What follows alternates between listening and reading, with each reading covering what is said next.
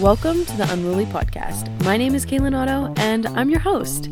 Together, we'll traverse all things travel. But I always talk about travel magic because that happens if you leave some space for it. Activism. So we can see that these ideas of oppressing animals developed very closely with our ideas of oppressing people and women. Alternative living. Who we are is nature. Who we are is creativity. Who we are is power. And more. The system hates a rebel. I just like to encourage everybody to keep being their beautiful, unique, individual selves. All right, let's get unruly.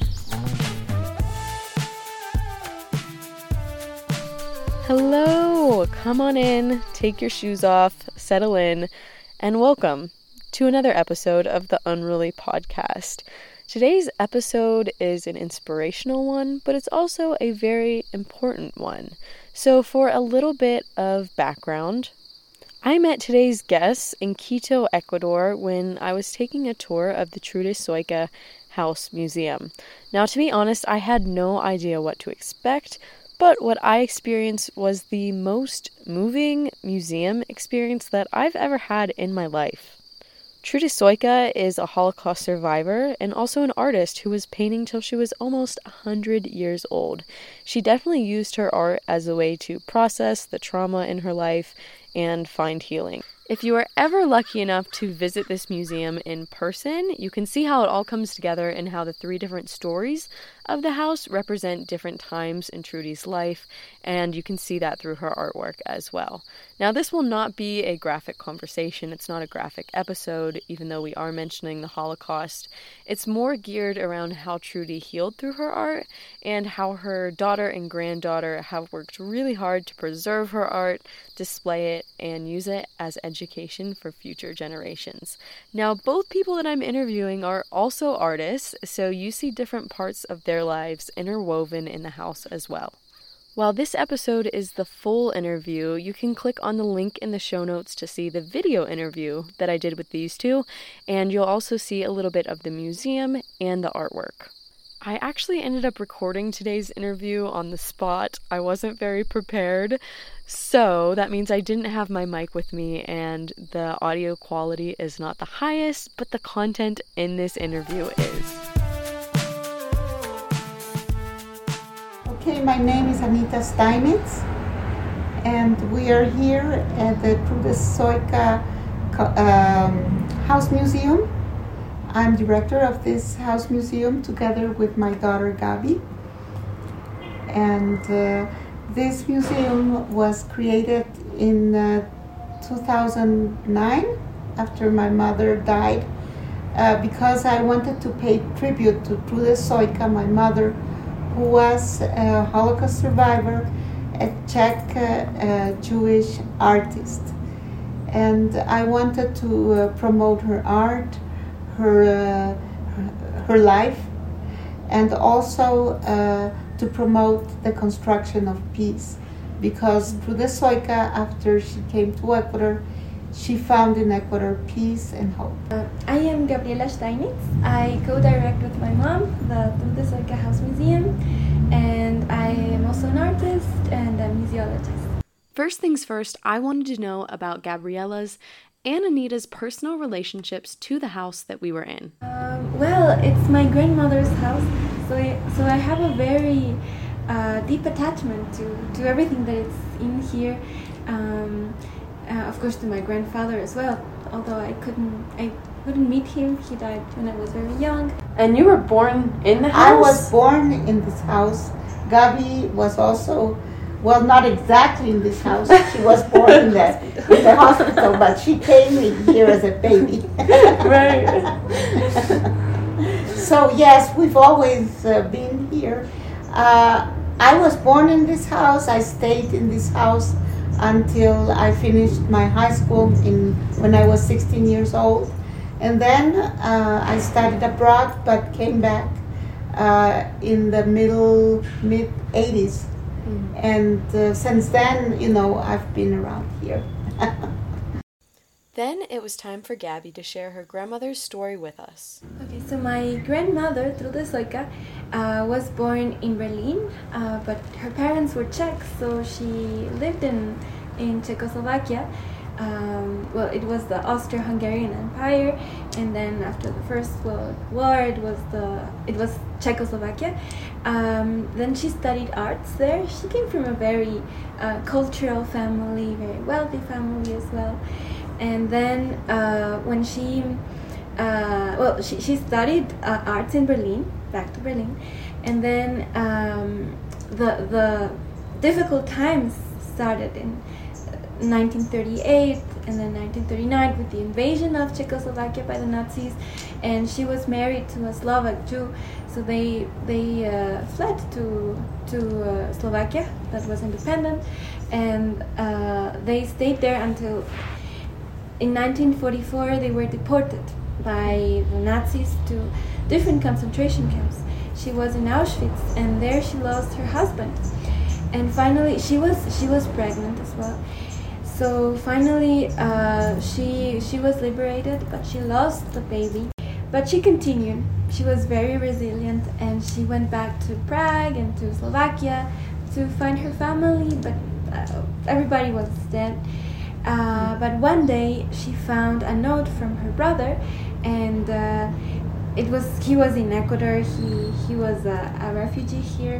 Um, before the war, and uh, she decided that she had to go to Ecuador and join him, and that's how she came here and built, uh, she got married again uh, with another Holocaust survivor, Hans Steinitz, my grandfather, mm-hmm. uh, and they built this house uh, where my mom uh, made the museum, well, the cultural house first and now a museum, and yeah, that's a story of my, my grandmother. She painted until she was almost one hundred years old. She, she was ninety-seven when she died, and she produced this, this um, uh, more than four hundred paintings uh, that are wow. in this house, uh, about three hundred, and then another part is in the United States with my aunt, mm. my grandmother's second daughter, and so we, we, we care very much about this collection and try to show the world um, not only the, the art, but also the message behind it.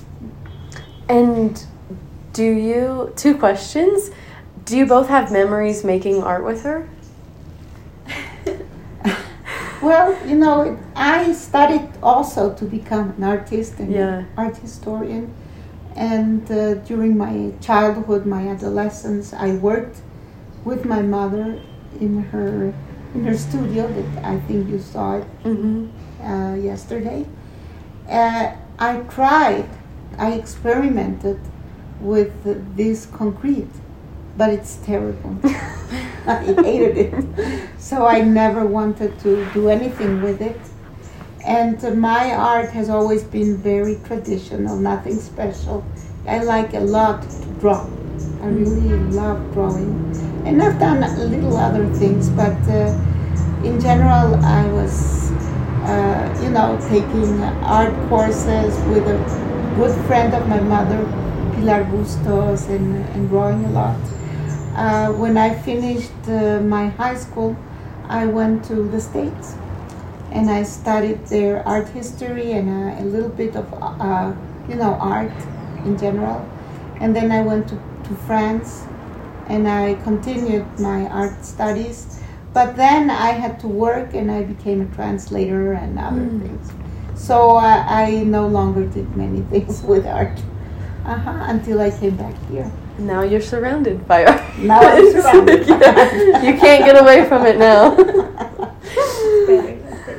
And do you have memories making uh, art here? Yes, I since I was a small child, I remember my grandmother taking taking me to her studio, and uh, she gave me her brushes and papers and said, do whatever you want.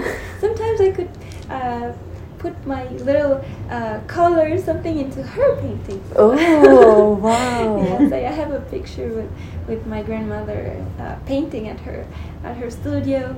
Um, I, I used to spend a lot of time there. I, I loved it. I, I was fascinated by art since since maybe I would since I was born. Grew up with art and music. Yeah, and, uh, yeah. Yes, yes, mm-hmm. That was my whole life, and and my my refuge too, because I hated school. So when I came back home, uh, I loved it. Also with my grandmother, I loved to uh, look at books, at art books, um, at her favorite painters, Monet and Cezanne. um, So I remember that. And then at school, I, my, my grandmother died when I was eleven years old, uh, but I continued, and I always kept the, the memory of of these uh, these afternoons uh, drawing with my grandmother. She explaining me how to make a little bear, a little animal. So those are my memories. And now your artwork is more organic, correct? Yes. You use all natural materials and mm-hmm. lots of tree-human comparison. Yes, I, I think that was the, the other part that, that my grandmother taught me, that uh, to, to love nature um, and not to copy nature uh, in, in, in the artworks, mm-hmm. uh, but to to inter- interpret it, interpret nature. Um, And to express the feelings that, because we, we are nature, we we should be, the normal state of a human being is being surrounded by nature. So uh, I was always in the garden, also playing. I, I loved the the trips we made to to the mountains or to some uh, hacienda, to some uh, uh, field or something, yeah. and. Uh, I think that inspired me to, to integrate that into my artworks as well. My grandmother made a lot of birds, a lot of nature in her in her work. So I did it with another way of seeing things. Uh, I didn't work with concrete because I think it's not that sustainable after all. Uh, it's hard to work with. But I, I preferred using these natural materi- materials that are coming back one day to, to the earth and reintegrating with, with the, the environment. So that's my idea of, of art, and art as a uh, nature as a metaphor of ourselves, of our of our lives, of the history as well. I like to make the link between memory, um, uh, nature, and uh, what what is inside us. We we are humans, human beings, also because of art. So I think I, I like to make this integrate those three things. Mm-hmm. Beautiful. And if people come to see the museum today, they can also see a whole section of your artwork as well. Mm-hmm. Yes, yes, I, there's my exhibit. That's the uh, idea. That's exactly the idea, the three generations. Yeah. Mm-hmm. You can see it throughout the house, through the different the different levels or the different time periods, mm-hmm. uh, which is my other question. Can you tell us a little bit about how the house is organized into like different sections um, of her life? Sure. So when I uh, organized this house, I tried to really, you know, uh, place first, you know, the first experiences of my mother, the Holocaust. Uh, you know, it was a very difficult time for her, and uh, the paintings are very dark, they are sad, and so that's what you start. You know, with that you start the, the visit of this house. And then, uh, because when I um, uh, was thinking about my mother's artwork, I divided it into four periods, right? And the first period was that, the Holocaust. Mm-hmm. And then when she uh, uh, comes to Ecuador and uh, things change for her, and she sees all the colors, all the all the diversity and beauty of nature here in Ecuador. And you can also see that in the first, uh, you know, in the, at the beginning of the visit, her second period, encounter of two worlds. The world uh, of Europe, from where my mother comes, and uh, the world in America, and especially in Ecuador. And uh, Trude Sojka combines both worlds here. And then uh, you go upstairs. No, you you still are in the first floor, but you go to the expressionist room, the third period, right? And you see the the third period is when my mother starts remembering how She was an expressionist artist in Europe, and uh, there is a lot of music, of uh, dancing and uh, movement and rhythm in the art you see in this third uh, uh, period. And uh, it's the colors are much um, more alive, right? Uh, very bright colors, and you see that she's starting to to to love life again. And then you go upstairs, and uh, you find here, you know, there is a temporary exhibit of the spirits of the of the jungle and uh, Trude Sojka's art, because my mother loved particularly the jungle here in, in the Amazon jungle here in Ecuador. But you also find here this fourth period when my mother is already, you know, quite old. She's in her eighties, and then until she's ninety-six, ninety-seven, she is still working, painting. But her art is more and more like the art of a child. That's why I call this period the circle closes, because the circle closes, she becomes again, you know, a child. And the art here is very naive, very innocent, simple, like a child could do it, but at the same time it's full of tenderness, and you can see how happy she is at the end of her life. And then uh, uh, you can see in this other floor her biography, you know, the story of uh, her life, let's say. Mm. And uh, there is this small corner, biographical corner. And then you go upstairs, because, you know, I was thinking also of the different generations. The first generation, the generation of silence. The second generation is the generation of questions. It's us, the children. And the third generation, Gabi. And Uh, the third generation is in the thir- this third floor where you find Gabi's artwork. Wow. And to finish, you, we are here, uh, you know, in this room that's devoted to my father and the righteous among the nations. Mm-hmm. Wow. And I have two more questions for you. Um, first of all, do you, either of you have a favorite art piece? And I think I asked you this yesterday too, like, what was your favorite as a kid? Did it change when you became an adult, or do you still have a favorite art piece like that your grandma did? And I think I told you I like I love the elephant, right? Yeah. Because I always thought it was very symbolic. I think I've always loved that one as, as one of my favorites. I think Gabi likes the one that she created uh, for you, right? Yes, when I was born, the uh, fairy tale of the yellow butterflies. I think this is my favorite one, and I think it has always been my favorite one. Or maybe sometimes, it depending on the on the, the mood, it can change, but in general, it's my favorite one. Yeah, and that's the one that's right down there, right? Yes. Oh, okay. Second floor.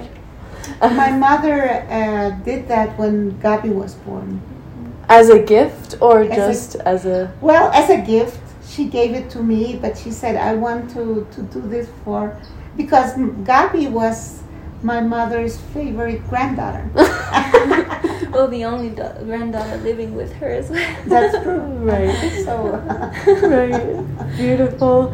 And my last question for you is, what are your hopes for the museum in the future? Good question. We are uh, trying... I, you know, I was thinking, I'm no...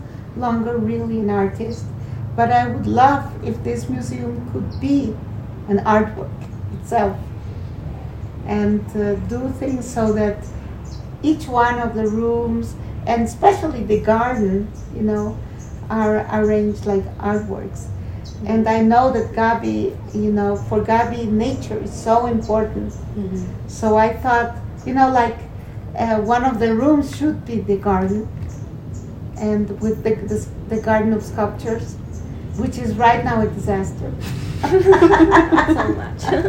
It's a wood. So that it really becomes, uh, you know, something important. Mm-hmm. And then, uh, I don't know, you know, we are, I'm very much interested in this uh, education for peace workshops, and to to do more of them, and to to tell the world about them, you know, and about the work that we have in this house. Uh-huh. Beautiful. You know, it's it's something that it's always in discussion. What what do we aspire for the museum in, in the long term? And yes, one of those things is this uh, um, integrating nature much more, the garden, of course, and being a center of uh, informal education. You know, uh, there's all these schools coming here, and uh, they're receiving another kind of education different from what they have in their schools. And I think that's the, that's like the real experience in real life.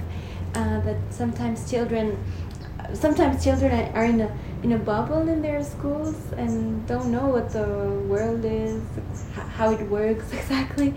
And I think it's important to to give them a perspective of how how how it how other stories, uh, uh, well, the, the stories of other people, like my grandparents, mm-hmm. uh, not difficult ones, and also uh, other things they may not see in class, like the uh, the the artworks with cement, things like that. And well, not only for children, but for everybody, for for adults, for for other groups. I would love to um, have more um, social minorities coming to this house, more migrants, uh, maybe people with disabilities. That would be very, very interesting. And um, yes, also making more uh, workshops and activities around nature. Like we, mm-hmm. we have a compost here, we have uh, this permacultural um, thought about how we should plant things in the garden. We want to make a, um, we want to plant vegetables, uh, grow vegetables here. Some someday open the Café Praga uh, and um, give a taste of what my grandmother used to make, her. Pastries and uh, uh, little things she, she made for uh, at four o'clock, you know, uh, coffee time. Uh, yeah, so I think and there is something important. I told you my mother at first when she came to Ecuador, she was like an artisan. Mm-hmm. She worked yes. in my uh, uh, aunt's store, you know, Akios. That was the first uh, handicrafts factory in Ecuador. And uh, that would be fantastic if we could recreate, you know, first of all, restore the memory of Akios and recreate here, you know, like a handicraft mm-hmm. shop, and invite, uh, uh, I don't know, different artisans that are original, that are, are different from from what you see commonly in, in the streets, et cetera. Uh-huh. And I think the, the the global thing we, we want to to to keep doing is yeah just following our mission to to build peace uh, through all these little pieces like like uh, these elements, uh, memory, history, nature, art, um, and follow this this peace path. Yeah, it also seems like from what I learned on the tour, your mother and your grandmother. Um, she was processing a lot of her emotions, her hard mm-hmm. emotions from the Holocaust, from surviving, through her art. So exactly. It seems like the more you share just, you know, how to do art or what is art or you can anyone can do art, the more people can use that exactly. to uh-huh. to process. Exactly. Yeah, there's, there's the social, psychological aspect as well, definitely. Yeah. Wow, that's beautiful. Is there anything else that, that you would like to add? We invite everybody. Yes, yes. Come on over. Yes, and you can follow us on social media. Yes, you can follow us on Facebook, on Instagram. Uh, you can watch our YouTube videos. Uh, yeah, so we, we are more active in Spanish, but yeah, you, we, we speak English. So you can also and write us. And we speak French. And we speak French as well. You speak German. Yes. So oh. people could take a tour in English, German, French, or Spanish? Well, German, I'm forgetting my German. Okay. I understand German. I am so glad that you joined me for today's episode. If you want to learn more about the topic that we discussed today, head over to unruly travel dot com. If today's conversation made you laugh or cry or feel seen or inspired in any way, please take just thirty seconds to follow the show and rate and review it wherever you listen to podcasts. Then share this episode with a friend. I'll see you next time. Stay unruly.